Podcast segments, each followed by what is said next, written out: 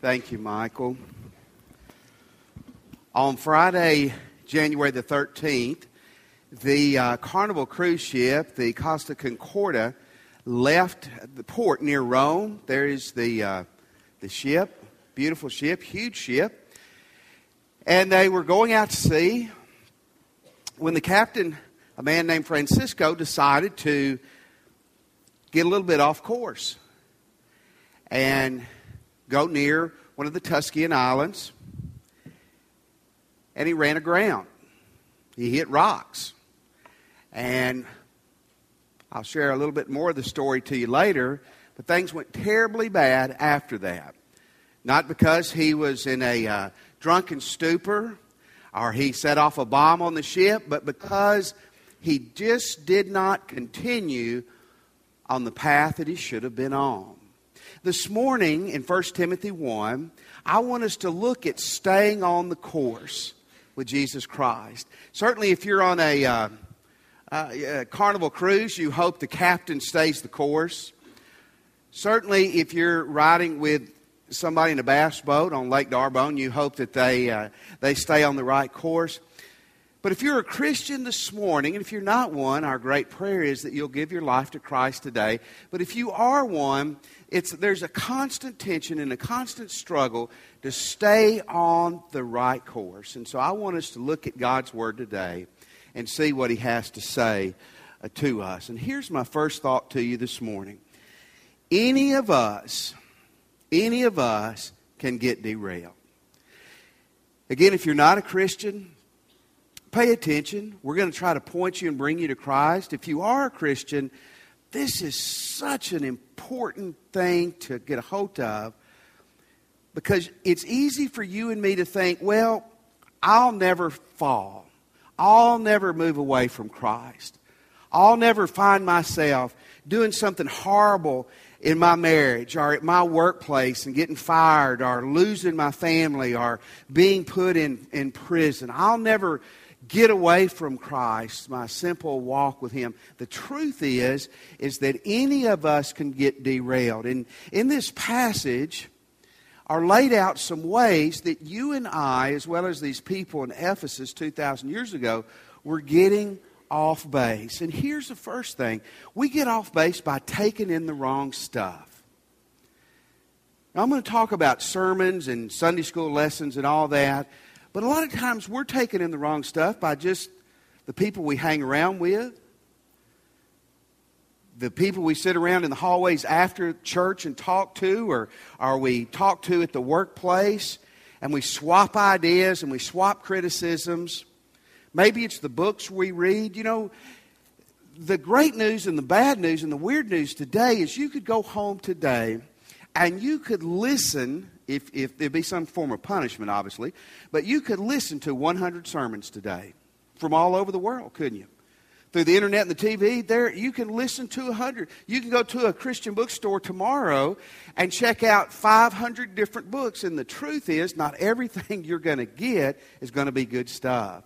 One of the ways that the Ephesian people were struggling is what they were taking in. Ephesus, where Timothy was, was a place known to attract philosophers. People loved to gather around and talk about the latest fads. In fact, people would try to become the teacher and the group leader. Come follow me. And they would discuss and they would debate the, the latest theologies and the latest things that were being passed around. And it was leading to some real problems in the church. It was causing some of these Christians to get away from God, from the things they were hearing, and then letting seep into their lives. What are some of these things that threaten you and me today? One is false doctrines. Now, doctrine is a fancy word that literally means teaching. But a doctrine is a central truth of the faith. It's a central principle of the faith. In verse 3, he says, Timothy, I urged you when I went to Macedonia, stay there in Ephesus, so that you may command certain men not to teach false doctrines. Let me give you an idea of what a doctrine is.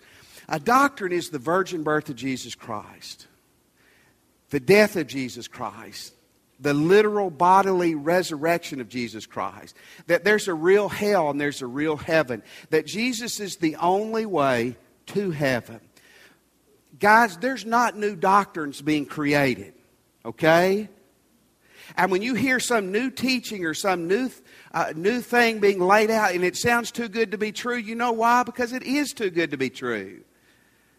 And it sounds goofy and it sounds off base. You know why? It may be goofy and it may be off base. We don't need new doctrines. We need to understand and practice the ones that we have. Now, I'm not going to read it right now.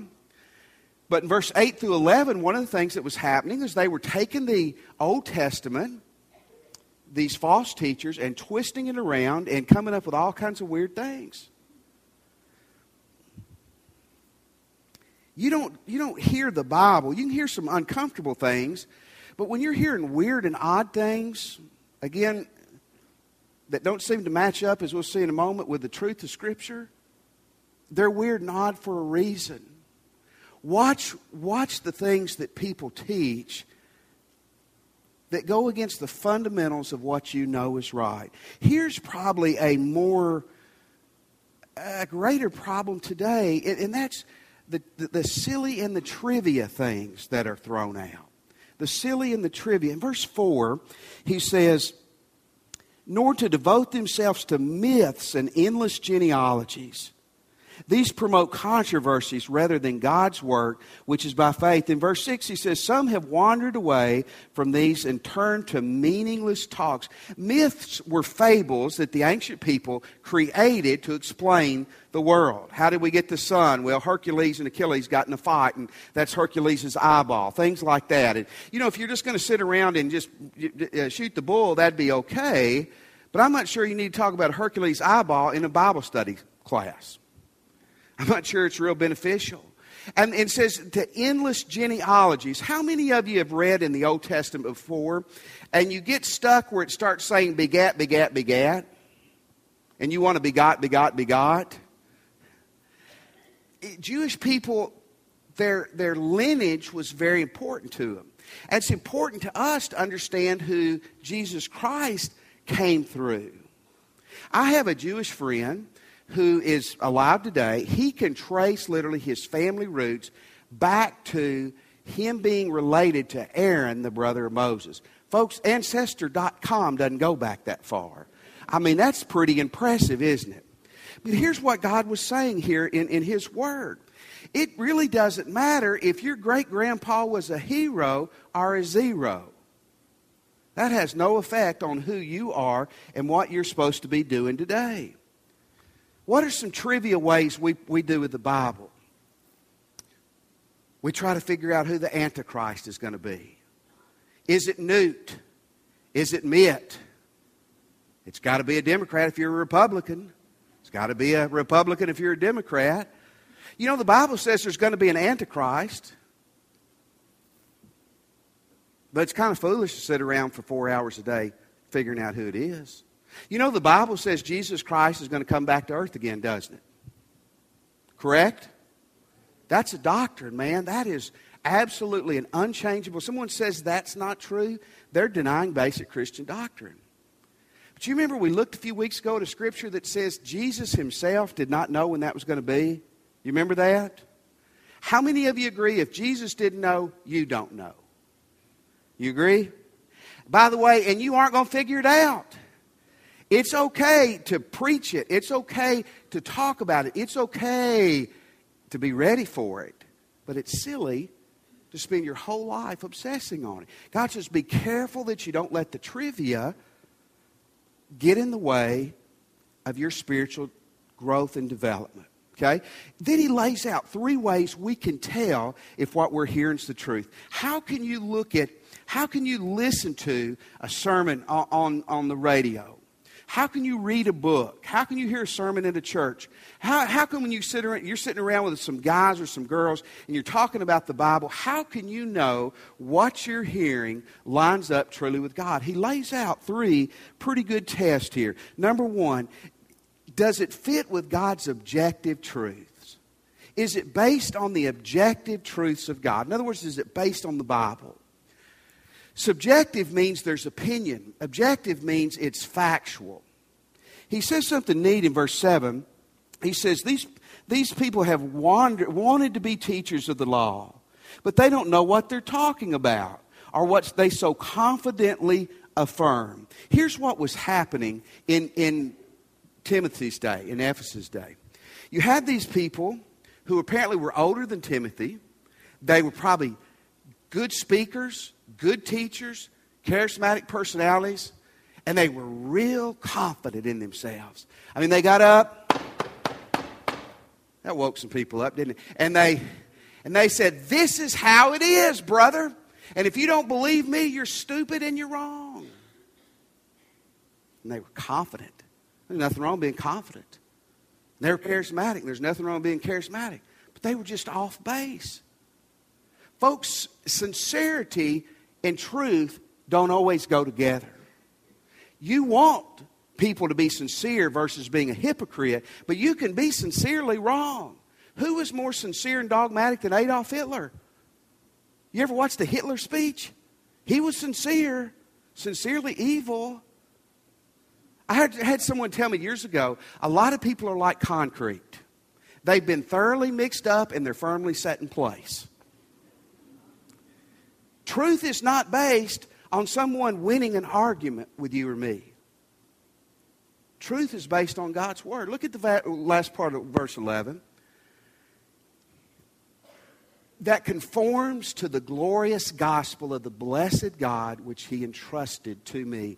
Does what you're hearing, what that friend's sharing with you, what that book is saying, what that preacher's teaching, no matter how good a speaker or writer or teacher they are, no matter how self assured they are, no matter how stupid they make you feel, does it line up with the Word of God? Here's the second thing does it move the kingdom of God forward? See, false teaching, wrong teaching that will lead us away from Christ promotes self. It, it, promotes a lot of times the teacher or the preacher's interest. In, in verse 4, he says, these promote controversy rather than God's work, which is by faith. Is what you're hearing, what, what your friends share with you, what your BCM or FCA leader tells you, does it make you want to serve God more? Does it make you want to get your hands dirty for the kingdom more? Does it make you more Christ like? Years ago at a Christian university where I knew some of the faculty, there was some vandalism one night on campus, and when they found the vandals, it, it, was some ministerial students, some preacher boys, and I think what happened is, is they had uh, they were playing around and they got carried away and they tore some stuff up. Well, to make things worse, they found out that before they vandalized the campus, they had been at a youth revival that night. And I remember the campus policeman saying, that really was some kind of revival.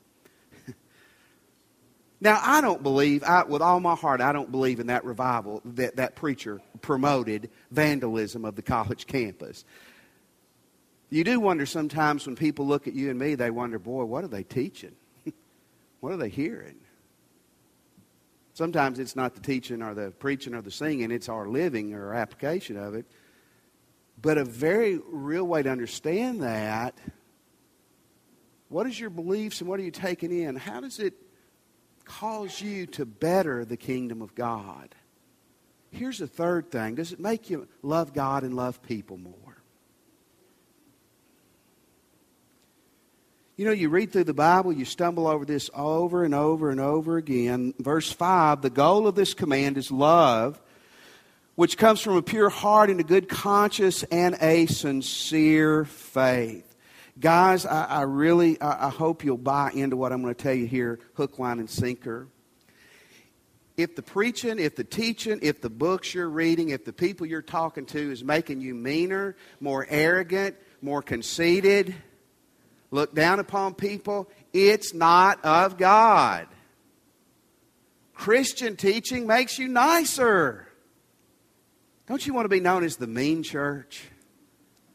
First Baptist, that's where the hateful people go. No. They go, well, never mind. I really wasn't thinking of any place, I promise. I was trying to get your attention. Somewhere in Arkansas is where they go. You see, when you and I are taking in the Word of God like we're supposed to take in the Word of God, it does not make you more hateful. It makes you more like Christ. It makes you kinder. It doesn't puff you up. It makes you more loving. Oh, Pastor, that's not deep. You don't get any deeper than that. The whole thing is built on love. It's not complicated knowing what's false teaching and what's unfalse teaching. It, it, it's not complicated knowing if you're sitting around with a group of people that are going to lead you away from Christ. It's real easy if they're cursing and they're telling dirty stories. I mean, hey, you know that. It gets a little more complicated when they're throwing Jesus in the middle of it. You need some discernment. I read a story this week about a guy named Ed who is an employee for Starbucks. Now, not Starbucks here in Ruston, but Starbucks headquarters. And he's what's called a cupper. Does anybody here know what a cupper is? You're fixing to learn something. It's a taster in redneck lingo. He's a coffee taster. Now, I'm not making this up. He can take one sip of coffee and tell you from which South American country it came from. He can say, Guatemala. I can say, chocolate or vanilla. He can tell you what mountain that was grown on. He can tell you at what altitude that was grown on. How many of you agree that's coffee discernment? And how many of you ladies are glad you're not married to that guy? Us redneck men, we just want it hot or cold, don't we? Just give it to us. Now, listen, if you're going to have discernment like that, you're going to have to have a special gift from God. You don't have to have a special gift from God to understand what you're taking in is good or bad, whether it's in church, Bible study, or, or around the office place. Does it conform with God's truths, the Bible? Does it promote bettering God's work? Does it make you a loving, more loving and kind person? You see, one of the ways it's so subtle that you and I as Christians get off base with God is we start taking in the wrong stuff, we start hearing the wrong stuff, and then it leads to the next thing. We start doing the wrong stuff. We, we get away from Him with our living, we get derailed with our lives. We have a blank screen, but that should say living. You see, you don't realize it most of the time because it's so subtle. But what you're taking in or not taking in eventually moves from your, your, your ears to your feet. In verse 19 and 20, we see some guys that look really bad, but they probably were really good at one time.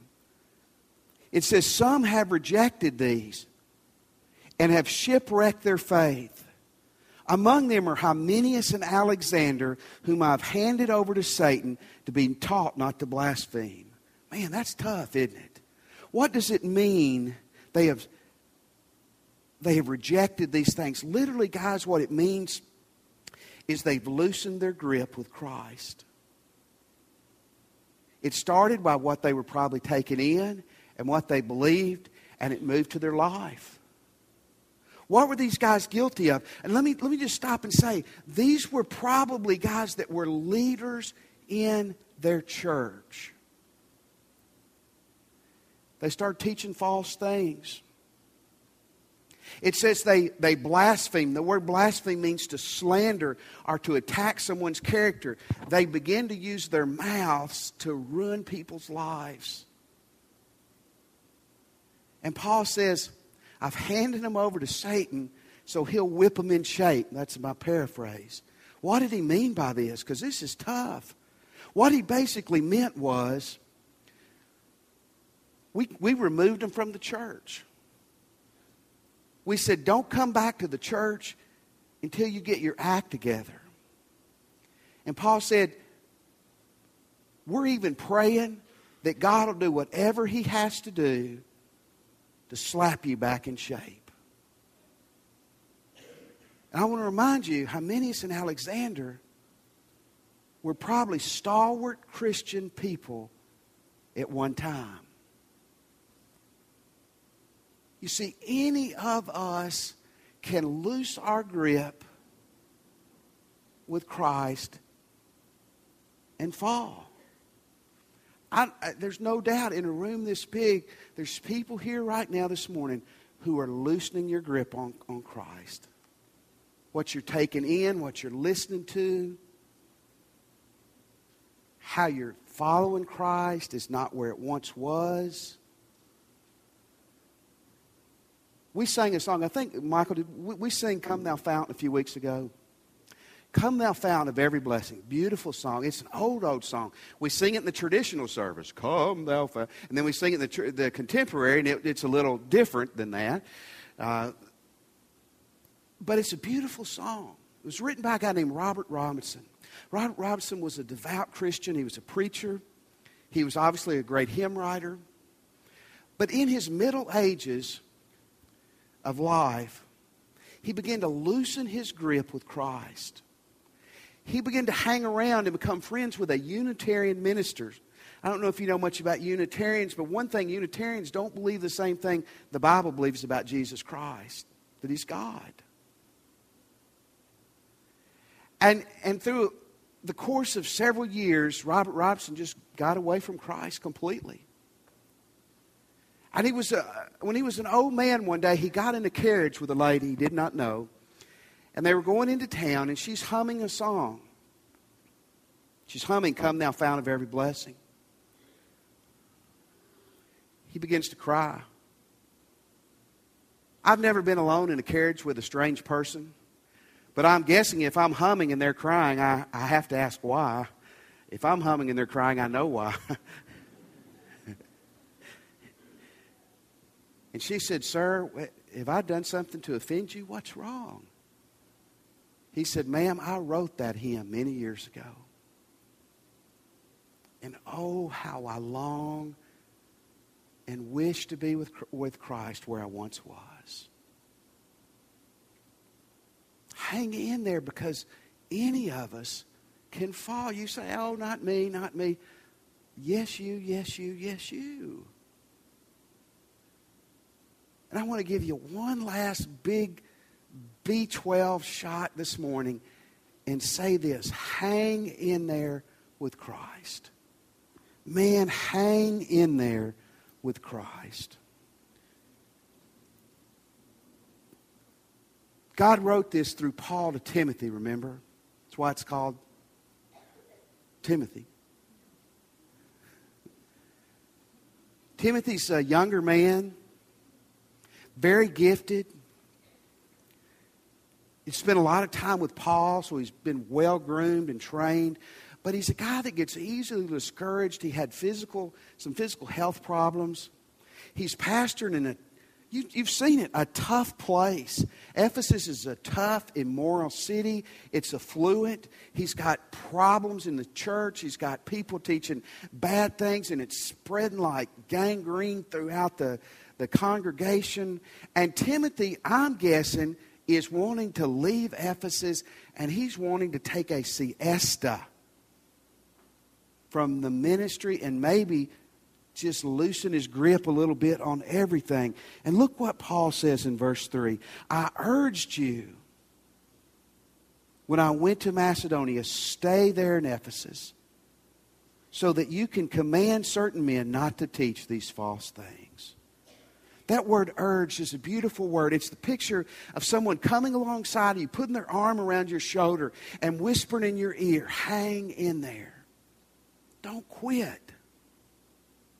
Stay the course. And he uses that phrase, stay there in Ephesus. That word, that phrase, stay there, literally meant to take up residence. It, it meant, Timothy, don't get a hotel room. Stay there. And I think in a broader reference, he was saying to Timothy, Timothy, you want to quit? Just like people out here want to quit. You say, I'm living for God, and things aren't going any better. I'm praying and I don't see answers to my prayers. I witness to my friends and I don't see them come to Christ. Maybe I need to loosen my grip. And God's saying to you this morning, hang in there. Regrip the rope. In verse 18 and 19, look what he says. He says, Timothy, my son, I give you this instruction in keeping with the prophecies, in keeping with the great things that have been said about you, so that by following them you may fight the good fight. Hold it there for a second, Kyle. You know, it's interesting that the Christian life in several places is described as a battle. Christian life is certainly the best life, it's the eternal life. But how many of you would agree with me? Sometimes it's just downright hard. A few. It's downright hard. You got to fight the devil. You got to fight other people. You've even got to fight occasionally people who profess to be Christians. You got to fight yourself and your own temptations. And he's literally saying to Timothy, fight the good fight. Timothy, you're a soldier, not in a battle, but in a campaign. You don't win today and it's over. You got to keep on fighting the good fight. Show us verse 19, Kyle. Hold on to the faith and a good conscience. In other words, hold on to the truth inwardly and outwardly. He's saying, like an athlete strains to, to cross the tape, as an athlete strains to jump and make the shot,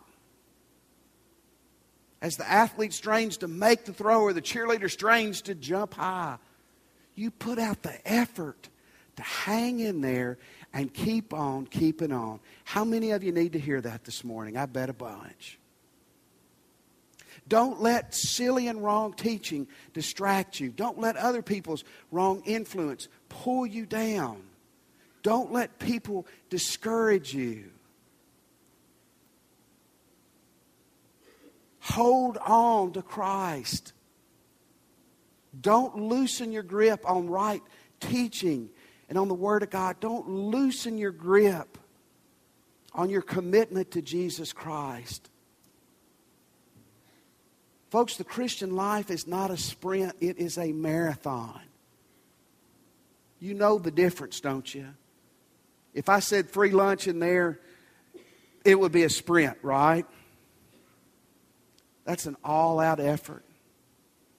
A marathon, you got to pace yourself. And the Christian life's a marathon. You remember the ship we looked at earlier, the Costa Concordia? That's what it looked like after the fact.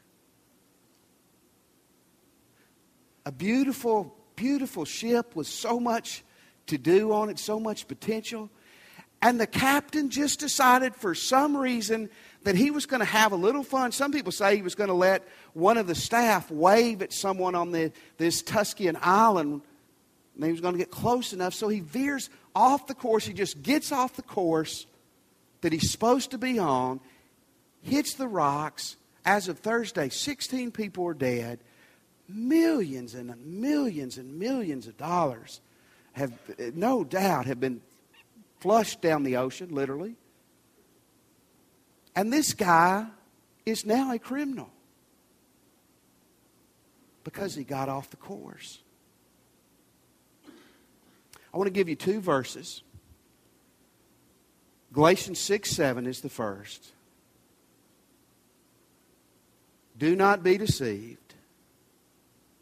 God cannot be mocked. What we sow, we reap. You stray, you pay. Interestingly enough, two verses forward, in verse 9, let us not become weary in doing good. Keep on keeping on.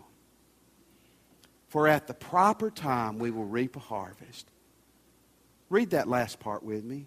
If we do not give up. Let's pray. Lord, man, God, I just, I, I first of all, pray for our Christians that whatever it is they need to do to keep their grip on you, they'll make a decision to do that this morning. If you're here this morning and you're not a Christian, I want to invite you right where you're seated to pray with me. And just say, Jesus, I am a sinner.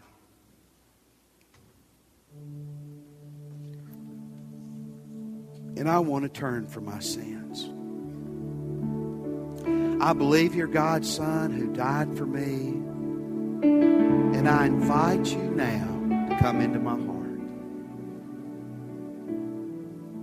To be my Lord and Savior. Let me have your attention just for a second. I'm going to invite you to stand in a moment and to respond to Christ. Maybe you just prayed and asked Christ in your heart. Would you come this morning and let one of these ministers talk to you about that decision? Maybe you didn't do that, but you would like to.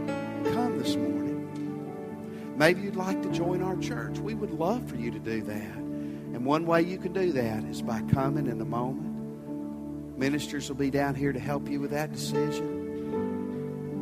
Maybe you're a Christian and you're holding on tight right now. Amen for you. Keep your grip strong. But again, in this room, I know there's people who are loosening your grips. Maybe you're already in trouble. If you're not, you're going to get there if you're not correcting course. Get back hold to God. Stay with the truth. Whether it's where you're standing or at the altar, make that choice this morning. Let's stand. Just bow our heads. And you respond now as God leads you. Just as I am.